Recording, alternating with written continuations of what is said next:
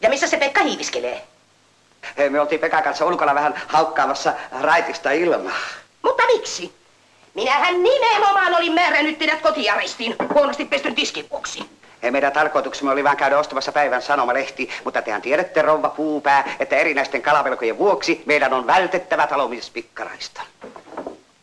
Tämähän on aivan ihmeellistä. Anteeksi, rouva puupää, mutta etsittekö jotakin? Ehkä minä voin olla teille jollakin tavalla avuksi. Siiri Minä etsin Angerkosken kauppa. elämänkulkua kuvaa ainakin jollain tavoin se, että hän syntyy Saarin Suomeen 1902 ja elää sitten elokuvan synnyn ja television tulon, mutta myös kuulennon ehtii nähdä vielä, kun kuolee 69-vuotiaana vu- 1971. Huikea elämä, mutta tässä on tietenkin vain aikajana, niin millaiselta Siri Angerkosken elämä näyttää, kun katsoo elämäkertaa, lehtileikkeitä ja niitä lukuisia yli sata elokuvaa, jossa hän on ollut mukana? No ainakin hyvin työntäyteiseltä, että hän on tehnyt valtavasti töitä. Jos ajattelee jo, että niinku parhaimpina vuosina kaksi elokuvaa, kolme elokuvaa ja yhteensähän Siiri teki siis enemmän mitä kukaan on koskaan tehnyt, 107 elokuvaa. Näytteli niissä isompia ja pienempiä rooleja.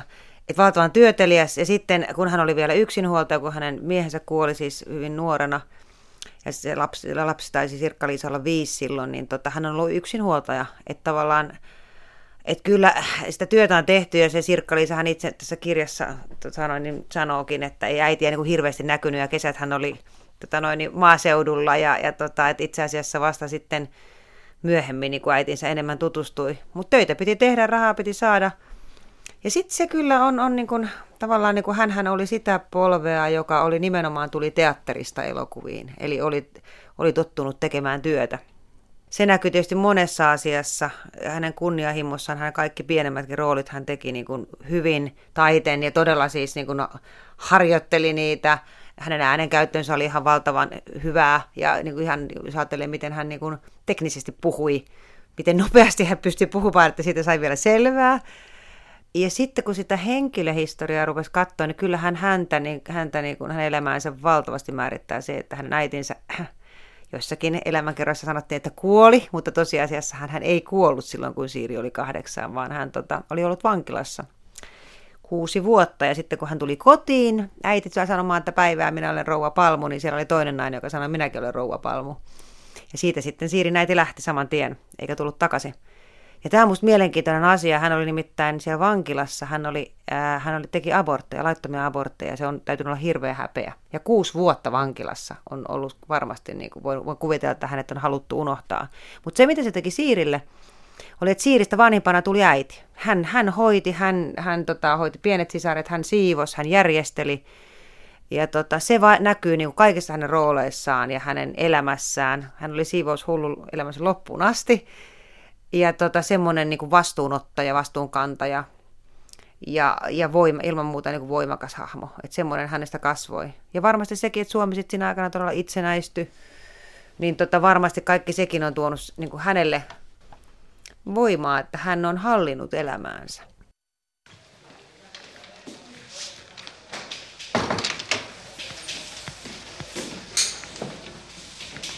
Papereista aivan selvästi käy ilmi, että te ette ole asunut kymmentä vuotta yhtäjaksoisesti Helsingissä. Että tässä tapauksessa teidän on kyllä vaikeampi hakea kaupungin asuntoa. Niin kuin mä olin siellä maalla hoitamassa sitä armeijaa. Se on mun veljeni. Ja mä muutin sinne sitten kirjat ja kaikki. Mutta eihän mä siellä ollut kuin puoli vuotta, kun se sitten kuoli. Angerkoski tunnetaan tietenkin siis Justiina Puupäänä, Suomisen perheen kotiapulaisena Hildana. Ja elämäkertaa ja lehtileikkeitä kun lukee, niin kaikissa mainitaan se, että hän oli ensimmäinen suomalainen näyttelijä, joka kiinnitettiin kuukausipalkalle, joka oli tähteyden merkki. Ja Suomen filmiteollisuus oli se yhtiö, joka kiinnitti. Hän näytteli noissa lukuisissa elokuvissa, mutta vain sivuosia. Jussi-palkinto 1945 parhaasta naissivuosasta elokuvassa Anna-Liisa, joka on siis Minna Kantin perintöä. Naisnäyttelijä Jussi-palkinto sitten kuoleman jälkeen 1971 ja perustelussa oli lukenut suurin piirtein näin. Ansiokas elokuvanäyttelijä ura sekä televisioelokuva Alisa, jossa hänellä oli sitten pääosa. Niin kuin sä sanoit, ennen elokuvaa uraa mittava teatteriura, kiitettäviä kritiikkejä, pääosia, mutta elokuvissa vain sivuosia. mikähän tähän on syynä, kun hän osasi todella hyvin näytellä. Mulla on yksi pieni teoria, joka on niin kuin hyvin usein sanotaan, että hän ei ollut kaunis. Joo, se on jännä juttu toi kauneus. Tota, siis Siirihän tuli teatteriin jo sillä tavalla, että hän pelleili kavereittensa kanssa ja Porin, oliko se nyt sitten teat, silloinen teatterijohtaja 30-luvun alussa, niin tota, näki hänet. Ja sieltä tuli, hänet tavallaan napattiin, että hei tulepas tänne koe tota esiintymiseen. Eli hänet nähtiin pelleilemässä. Ja, ja sitten tuossa elämänkerrassakin selkeästi sanottiin, että, se oli, että, että vaikka hän teki kaiken näköisiä rooleja, siis todella vakavia ja, ja, ja traagisia teatterissa, niin siitä huolimatta kritiikitkin sanovat, että jotenkin omimmillaan tai helpoimmin tuli se koominen puoli. Toisen sanon, hän oli näitä naisia, jotka olivat koomikkoja. Ja niitä oli harvoja. Niitä oli todella harvoja. Ja siitä syystä mä luulen varmaan nimenomaan hänet laitettiin niihin koomisiin suprettiparirooleihin, sivurooleihin, TV-stä, anteeksi, elokuvassa, filmiteollisuudessa, koska tota, et kukaan ei ollut, ketä tekisi niitä. Ei semmoisia ollut kovinkaan montaa, ketä olisi pystynyt naisista tekemään niitä. Että hän oli oikeastaan ainoa laatuinen. Mä luulen, että se oli tavallaan särkkähän hänet taisi kiinnittää, niin tota, se oli särkän niin kuin semmoista laskelmointia, että me tarvitaan näitä komedioita, me tarvitaan joku nainenkin, ketä niitä näyttelee, ja tässä olisi semmoinen, joka, jolta menee niin kuin kaikki, ja näyttelee muutkin siinä sivussa.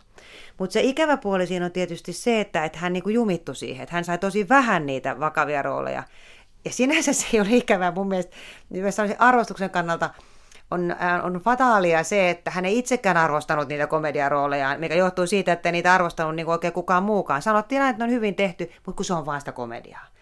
Ja, ja tämä on musta jotenkin semmoinen asia, mikä mua raivostuttaa edelleen, että edelleenkin jotenkin komediarooleja pidetään helpompina, ei niin taiteellisina ja vähän niin kuin huonompi arvoisina. Ja niistä siis palkintoja niistä ei koskaan saa komedioista ylipäänsäkin hyvin harvoin.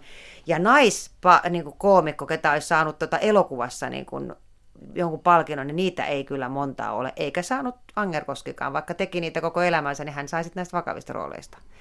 Ja se, että onko hän kaunis, mä näin hänen, tota, niin katselin näitä hänen valokuviaan, tota, hän on ollut naisista, ehkä ei saisi sanoa näin, mutta mä, mä sanon usein näin joistakin naisista, että hän oli komea. Hänessä oli jotain valtavasti hän voimaa, vahvuutta, valtaa. Ja mä luulen, musta, musta hän ei ollut niinku ruma. Että hän ei ollut niin pyöreä alkuvuosina nuorempana kuin hän oli sitten vanhemmiten. Mutta hän oli, hänessä oli varmaan, hän ei ollut semmoinen niin kuin, semmoinen kaunis, että he olisi sopinut siihen malliin, mikä siihen aikaan nähtiin viaton, tai sitten paheellinen, niin kuin tämmöinen jotenkin niin kuin Anneli Sauli-tyyliin. Ja 30-luvulla kiinnitettiin siis elokuvin kuukausipalkalle missejä sen takia, kyllä, että he olivat missejä ja he kyllä, myi kyllä. sitten lippuja. Ja sitten siinä oli just se, että eihän, eihän tavallaan tuommoisille naisille myöskään oikein niitä vakavia rooleja A hirveästi ollut, koska sitten ruvetaan puhumaan niin kuin vallasta. Että kuka käyttää valtaa ja millä tavalla. Et just siinä voi käyttää valtaa kaulimensa kanssa, koska se on koominen rooli. Mutta tota, et, et sitten tota, ja sitten oli jännä se, sitten tota Alisakin, niin, tota, niin se on todella hieno, se on hieno elokuva myös siis, ja hieno rooli. Mutta tavallaan siinäkin niin kun, jotenkin musta on jotenkin surullista. Mä olisin toivonut jotenkin, että hän olisi, no okei, sai hän elämäntyöstään sen myöskin. Olihan se toki semmoinen. Hän sai myös ensimmäisenä näyttelijänä, musta elokuvanäyttelijänä valtion eläkkeen. eläkkeen. Joo, oli Kyllä. toinen taiteilija, kun sai Kyllä, sen joo. sitten, sitten Valtion se... ylimääräinen taiteilija, taiteilijaeläke. Ja se on musta ihan mahtavaa, että häntä muistettiin edes niin kuin siinä vaiheessa, koska hän oli ensimmäisiä todellakin ko- komedienneja elokuvassa ja muutenkin, jotka tota kuitenkin sitten onneksi pääsivät jossakin vaiheessa näyttämään, että siellä on muutakin, mutta se ei poista sitä, että ne, ne komediaroolit oli hirveän hyviä. Jos mietitään Pekkaa Pätkä-elokuvia, niin eihän niistä, siis ne elokuvathan ei ole kauhean hyviä. Ne on tehty nopeasti, niissä on huonot käsikirjoitukset ja ne on kökköjä ja näin. Ja se, mitä niistä muistaa, on siis Pekka Puupää, Pätkä ja Justiina. Eli hahmot. Ja se, että sä luot henkilöhahmon, vaikka se olisi sarjakuvankin pohjalta, että sä luot henkilöhahmon, joka niin kuin menee tavallaan sukupolvelta toiselle, niin se vaatii valtavaa taitoa, että sieltä jää mieleen asioita. Että hänen olisi pitänyt musta saada niin kuin niistä jutuistaan myöskin se palkinto, koska ne oli valtavan taitavasti tehty ja ovat jääneet kansan mieleen, mutta sitten tietysti voi aina kysyä, että eikö se ole mikään meriitti, että jää kansan mieleen. Onko siellä kellarissa mehua? On. Mitä sinä luulet näissä olevan? Onkohan osanneet valmistua yhtä hyvää mehua kuin sinä justiin? No ota ja maista, ei tiedä vaikka on kuinka hapanta. Kuule Pekka Vartio, sinä vähän aikaa kattiloita. Minä menen soittamaan akatetatille. Ihan tässä kieli kannistuu, kun ei ole saanut pitkään aikaa puhua kenenkään kanssa. Pidä silmällä säilykemaitoa. Ja kato, ettei kastike puivu. Ja keristä sienää kauniin ruskeiksi, kyllähän sinä tiedät, Pekka. Siiri Angerkoski syntyi vuonna 1902 ja näytteli muun muassa elokuvissa Pikku myyjätär, Kaikki rakastavat, Vaimoket, Taistelu Heikkilän talosta, Pohjalaisia, Mieheken lapatossu, Kuriton sukupolvi, Asessorin naishuolet, Tulitikkuja lainaamassa. Ja Rykmentin murheenkryyni, Olenko minä tullut haaremiin, Nummisuutarit, Helmikuun manifesti, Tavaratalo Lapatossu et Vinski, Suotorpan tyttö, SF Paraati, Täysosuma, Suomisen perhe, Perheen musta lammas, Kaivopuiston kaunis Regina, Suomisen Ollin tempaus, Suomisen taiteilijat, Sylvi, Anna-Liisa, Synninjäljet, nuoruus sumussa, Särkelä itse, prinsessa Ruusunen, tanssi yli hautojen Rovaniemen markkinoilla Muoksen Minni, kuollut mies kummittelee Rantasalmen sulttaani, Pekka Puupää kesälaitumilla me tulemme taas lentävä kalakukko, hilja maitotyttö, taika, yö, Pekka ja Pätkä lumimiehen jäljillä, Hei Rilluma Rei, Pekka ja Pätkä sammakkomiehinä, Pekka ja Pätkä miljonääreinä, taas tapaamme Suomisen perheen, opettajatar seikkailee, Kankkulan kaivolla kun tuomi kukkii, ihana seikkailu, ei se mitään sanoi Eemeli, jengi, kesyttömät veljekset, Aliisa. Siinä vain muutamia Siiri Angerkosken Juu, elokuvista. todellakin. 107, 107 elokuvaa. Mitkä näistä elokuvista ovat jääneet ohjeenäyttelijä Mari Rantasilalle mieleen? Ää, olen nähnyt aika paljon näistä. Lapsena mä katsoin tosi paljon kotimaisia elokuvia. Tota noin, niin ne, oli, ne oli tosi tärkeitä mulle. Ää, mä valitsen nyt kolme täältä. Ää, ensimmäinen on semmoinen, mistä mä en siiriä niin muista, mutta se elokuva on tehnyt muhun aivan niin lähtemättömän vaikutuksen. On Vaivaisukon Morsian. Mä muistan itkeneeni todella paljon. Niin mun kävi niin sääliksi sitä vaivaisukkoa, sitä Tauno Paloa, kun se siinä kirkon vieressä oli. Ja se oli jotain ihan niin kuin, se oli, mä, mulla oli todella, mä olin mun empatiat oli sen puolella, ja se on huvittavaa sikäli, kun se liittyy mun omaan sitten ohjaushistoriaani. Tehtiin Risto Räppää polkupyörävarasta, ja siinä on tämä tämä tota, poika, pyörätuolissa oleva poika, mikä sitten loppujen lopuksi siitä masennuksestaan nousee seisomaan. Ja joku sanoi sitten mulle, että tämä on kyllä niin banaalia, että ei tämmöistä voi laittaa. Että on ihan niin kuin, tämmöistä melodraamaa, tämä on niin, niin kuin huono. Mä sanoin, että mä muistan, miltä musta niin kuin lapsena tuntui katsoa niitä Suomi-elokuvia, miten paljon mä niiden kanssa elin ja miten tosissaan niin kuin lapset ottaa nimenomaan tuommoisia itse asiassa aika voim- nimenomaan melodramaattisia tunteita. Ja siitä sitten keskusteltiin ja se niin jätettiin ja, ja siitähän tuli tämän, tämän pojan, ketä näytteli sitä sitten siinä pyörätuolipoikaa, niin tota, hänellä tuli valtavasti, tytöt piirteli kortteja ja kirjeitä ja kehu sitä ja nimenomaan niin kuin itkivät sen puolesta.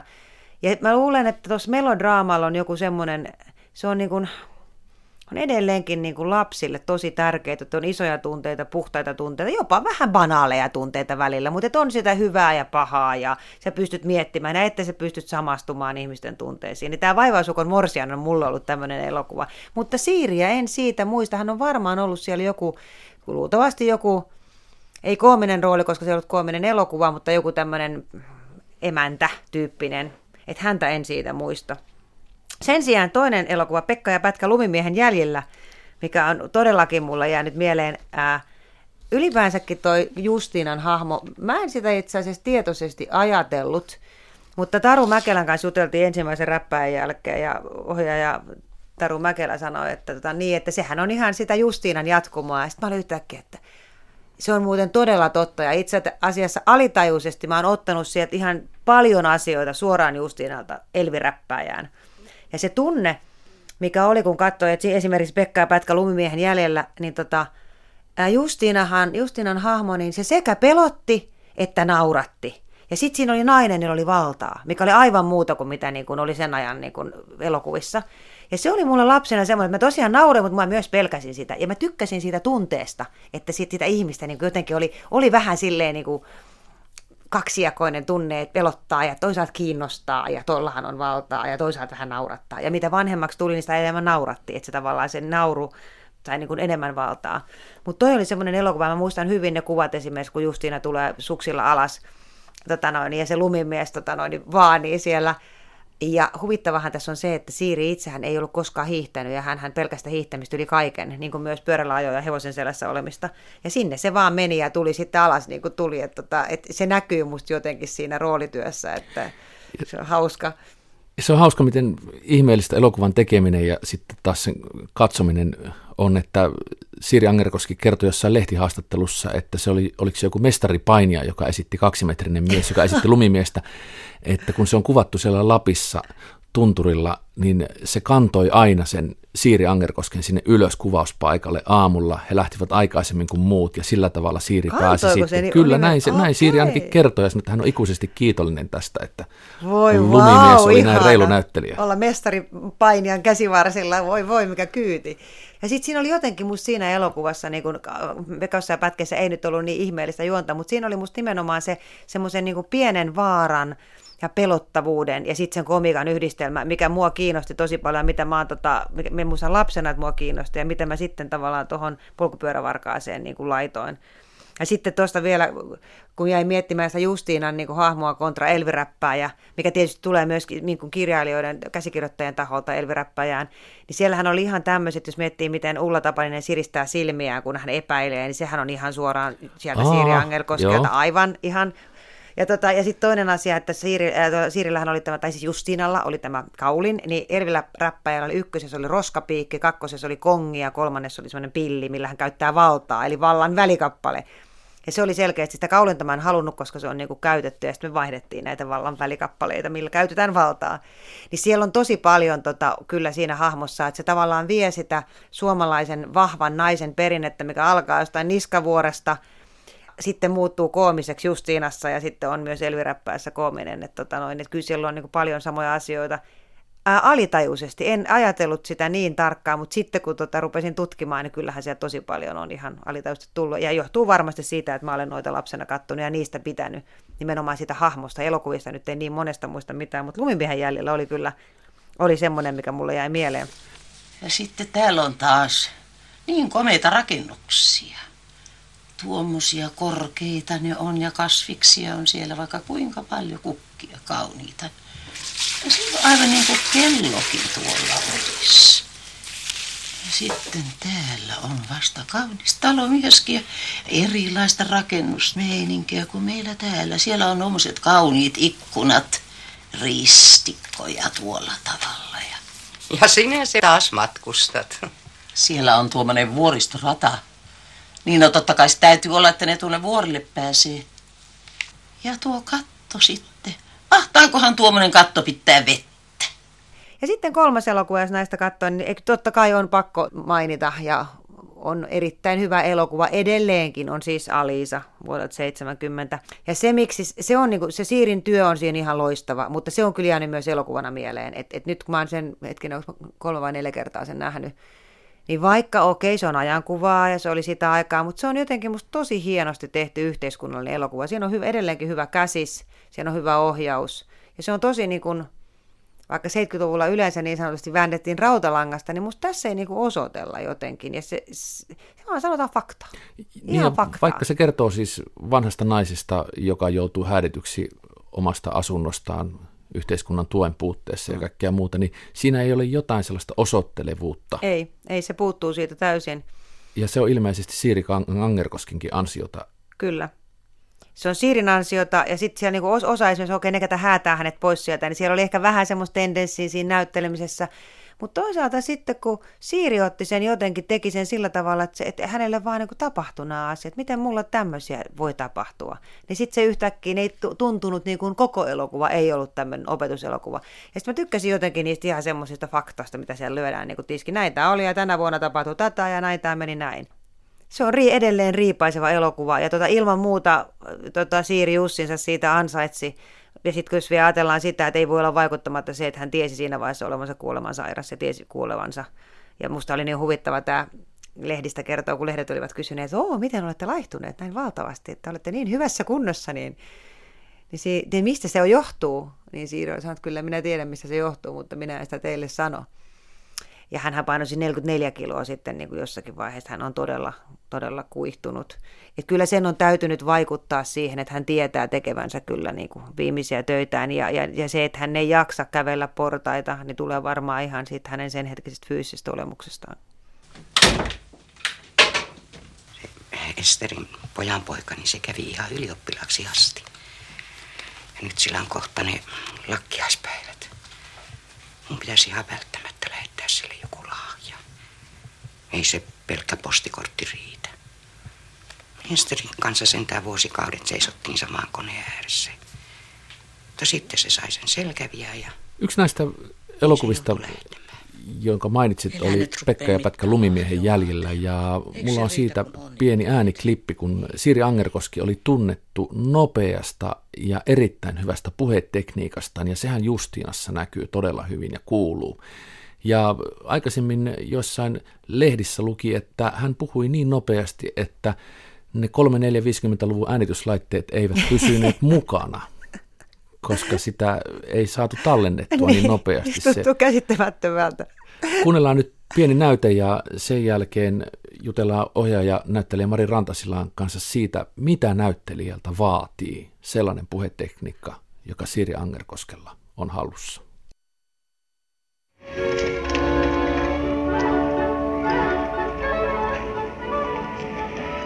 No niin, sinä serpakantaja. Hinataanko nämä ylös vai käytetäänkö vähän järkeä? Sinäpä sen sanot. Se parhaiten nauraa, joka konstiloita käyttää. Ja voiko Matsoska kuvitella? Ei, ette te voi. En minä ainakaan usko. Eikä sun Kreeskakaan voi. Eikä rouva Huopanen. Ei sitä voi kuvitella kukaan, se on niin uskomatonta. Minä sanonkin silloin sille janatuisen pullahiirelle. Niin no kyllähän te sen tiedätte, se joka hyysää sille janatuisella sormukset sormissa. Niin kuin olisi mukaan naivisissa, mutta ei se mitään naivisissa ole. Ja, mi- ja mistä minä sen tiedän vaikka olisikin. Mutta ei ainakaan janatuisen kanssa. Ei, ei. Ja hullua se janatuinen on. Ja juoppokin. Juu, mutta ei se niin hullua tässä sellaisi. Ei. Juu, niin minä sanon sille silloin suoraan, että minä en voi käsittää, mitä hän oikeastaan haluaa minun mielestäni, joka sentään... Ai jästä sentään, meneekö sun peskalle? Panisiko minä ikkunan kiinni? Eikä systeemi, ei minun takia. Minkäs minä taas oikeastaan jäinkään? Niin, kun se onneton kehtasi väittää, että Pekka, minun Pekkani on mukaan päästää vialla.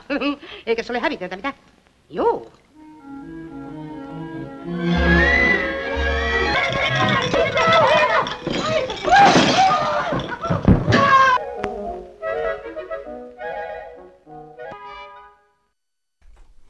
Joo.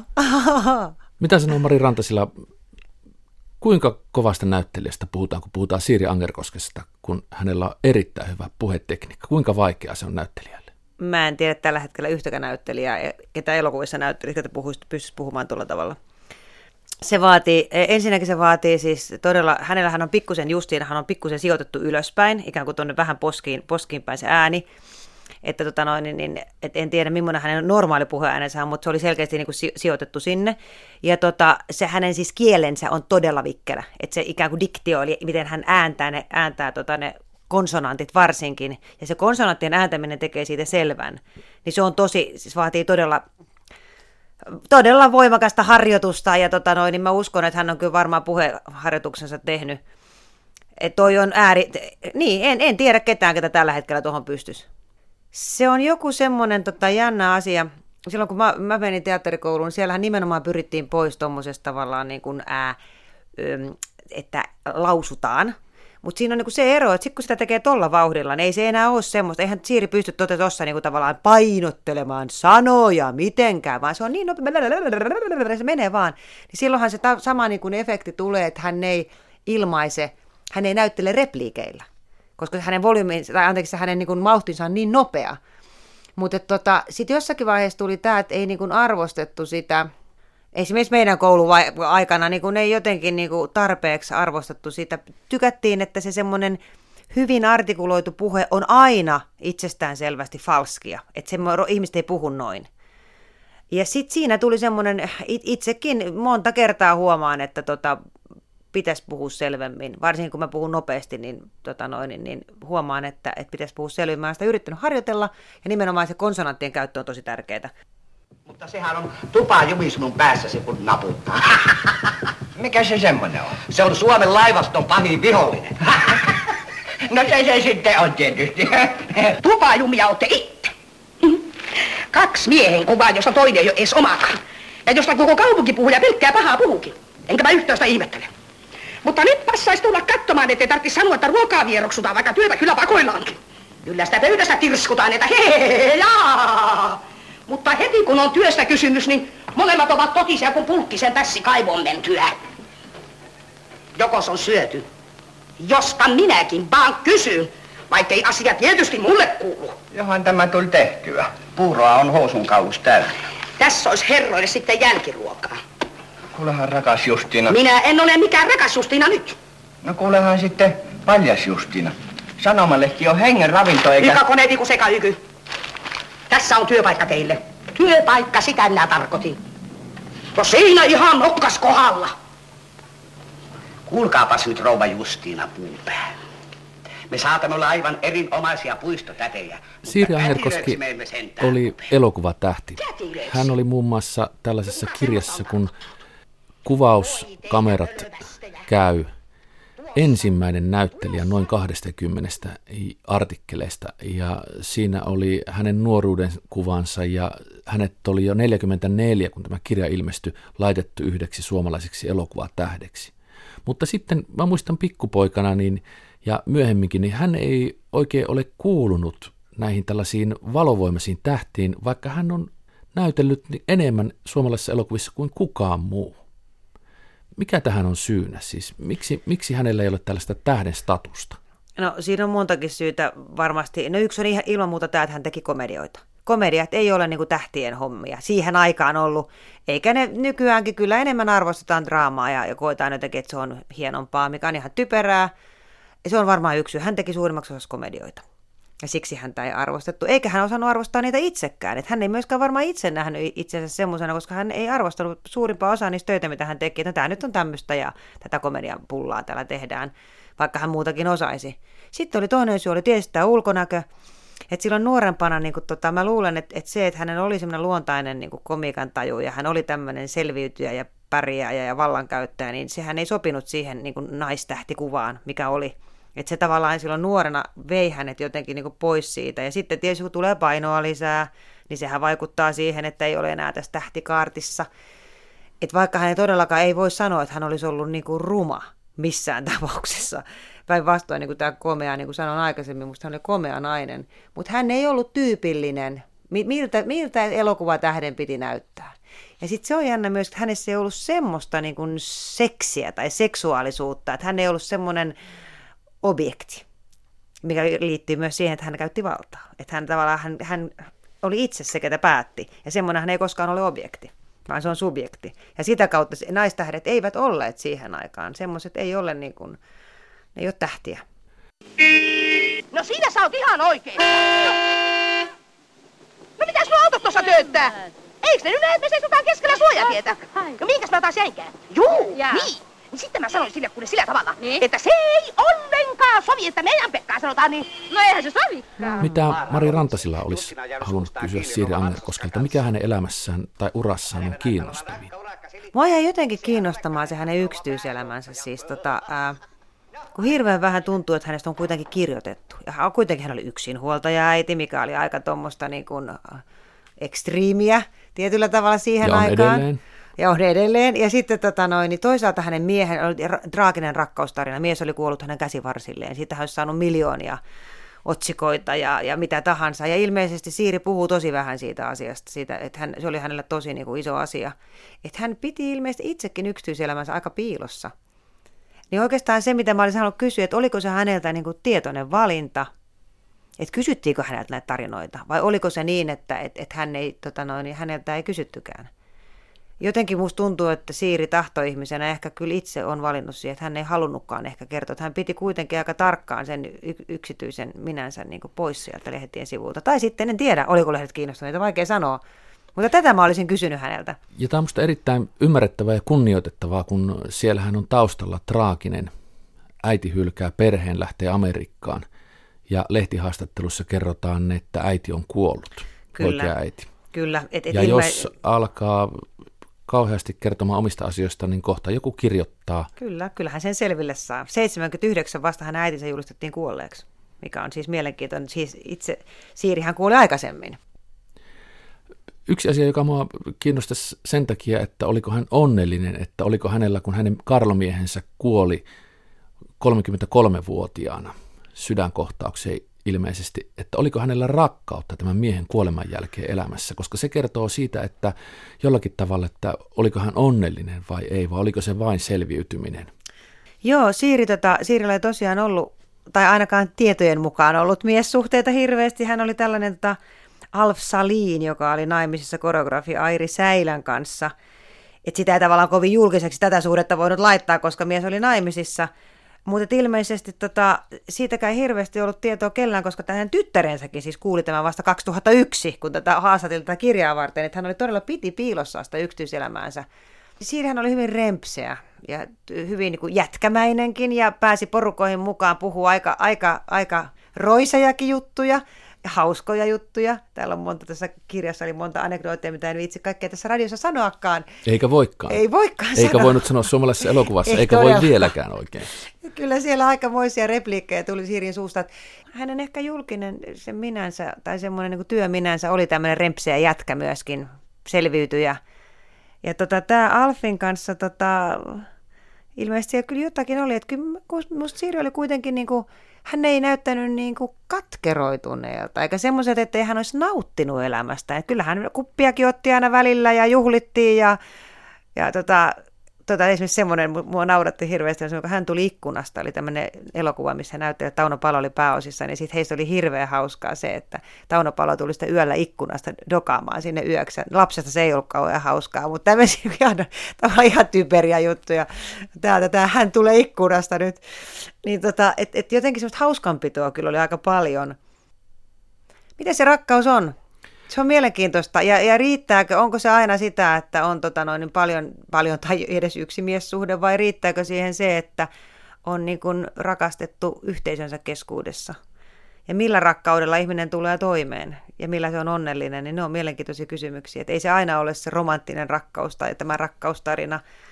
Voi olla, että hän on elänyt hyvinkin tota, onnellista elämää. Se, mikä varmaan on ollut hänelle kyllä iso asia, on se, kun hän sai potkut sieltä, tai kun tuli tämä tv lakko ja hän sai potkut sieltä tota filmiteollisuudesta, niin ihminen, joka on tehnyt töitä tota tahtia koko elämänsä, niin se on ollut varmaan iso kriisi, ja ilmeisesti olikin. Et mä luulen, että se oli niinku isompi asia kuin se, että hänellä ei ollut miestä.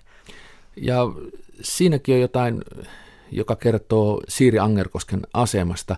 Hän oli viimeinen näyttelijä, jonka kuukausipalkka lopetettiin. Et kun hän oli ensimmäinen, joka Suomeen ylipäätään, mutta myöskin tähän yhtiöön tietenkin palkattiin, niin sitten hän oli viimeinen, jonka kuukausipalkan maksu lopetettiin ja sitä pidettiin niin kuin viimeiseen asti kiinni. Mulla on tuossa pikku pätkä Siiri Angerkosken puheesta, kun hän ei ole roolissa, joka koskee tätä aikaa, kun näyttelijöiden lakko alkoi 63 ja kesti sitten muutaman vuoden, niin tässä on radiohaastattelu, jossa hän kertoo tulevaisuuden näkymistä lakon jälkeen. Kuunnellaan se. Suomen pitkäaikaisimmaksi lakoksi muodostunut näyttelijälakko on tänään tehdyllä Suomen näyttelijäjärjestöjen ja Suomen filmivalmistajan liiton välisellä sopimuksella saatu päätökseen. Näyttelijätär Siiri Angerkoski, mitä tämän pitkällisen lakon päättyminen näyttelijälle merkitsee? No, ensinnäkin se on ilosanoma ja toiseksi sehän merkitsee työtä ennen kaikkea. Tämän Tämä, pitkän tauon jälkeen. tämä lakko on todellakin kestänyt jo hyvin kauan. Onko se vaikuttanut näyttelijän esimerkiksi ansiotuloihin runsaasti? No oletan, että eiköhän se ole vaikuttanut koko meidän ammattikuntaan. Mutta erikoisesti se on vaikuttanut minun hyvin paljon sen vuoksi, että minähän olin siis vakituisena ammattilaisena 27 vuotta filmiteollisuudessa ja sen jälkeen kun lakko tuli, niin minä sain lähteä niin kuin muutkin ja se on ollut sitten semmoista kidumista. Tehän olette todellakin näyttelijä, joka Suomessa ehkä kaikkein eniten on elokuvissa esiintynyt. Minä saatan oikein hyvin ymmärtää, että teille tämä lakon päättyminen todellakin on ilosanoma. Kyllä. Niin se olisi oikein hauska, että päästäisiin vaan pian alkamaan ja jos tällaisia poutailmoja riittää, niin, niin eiköhän sitä taas useampia filmiä ilmesty markkinoille syksyllä tai talvella ainakin. Näyttelijätär Siiri Angerkoskea haastatteli tässä viimeksi Esko Lumikero. Vuosi on 1965 ja kun katsoo Siri Angerkosken filmografiaa, niin lakon alkaessa on merkitty Teeren peliä 63, Jengi 63, niissä hän on ollut mukana, mutta sitten mennäänkin vuoteen 1969, jolloin tulee Kesyttömät veljekset. Kuusi vuotta. Ja käytännössä tuo tarkoittaa sitä, että lakon jälkeen elokuvatyöt loppuivat. hänen osaltaan. Aika traaginen juttu. Joo, ikähän on yksi asia, mikä tekee, että nuor- nuoruus myy, niin sanoakseni. Valitettavasti sitä vastaan tässä koko ajan tapellaan, että se olisi se ainoa, mikä niin sanotusti myisi, ja sitä on ja nimenomaan naisten kohdalla. Siis se on musta nimenomaan naisnäyttelijöiden kysymys. Ää, ja onneksi hän sitten teki kyllä jotakin sitten tv joitakin töitä, mutta kyllähän se tuossa iässä tietysti on myöskin se, että totta kai ne roolit vähenee. Että ihan senkin takia. Mutta kyllä tuossa haastattelussa musta oli tämä nimenomaan tämä työ, että kyllähän sen, sen merkitys on ollut Siirille todella iso ja hänen niin kuin, onnellisuutensa vaikuttava asia. Nyt vielä piti sattua, kun luiskahti kädestäni koko ämpäri. En mä semmoista asuntoa olisi voinut ajatella. 200 markkaa kuukaudessa vuokraa. Ja sitten olisi pitänyt vielä maksaa puolen vuoden takuvuokra etukäteen. No ei sitä näy mitään tulevan tosta koko sun hommasta. Se on yhtä tyhjän kanssa. Ja se on kyllä viimeinen kerta, kun mä tämmöiseen riesaan pistä itse. TV on se, joka lopuksi Siiri Angerkoskea työllistää. Siellä on melkein kerran vuodessa TV-elokuva ja viimeisenä on jo tuo Alisa, josta on paljon puhuttu, Jukka Sipilä ohjaus.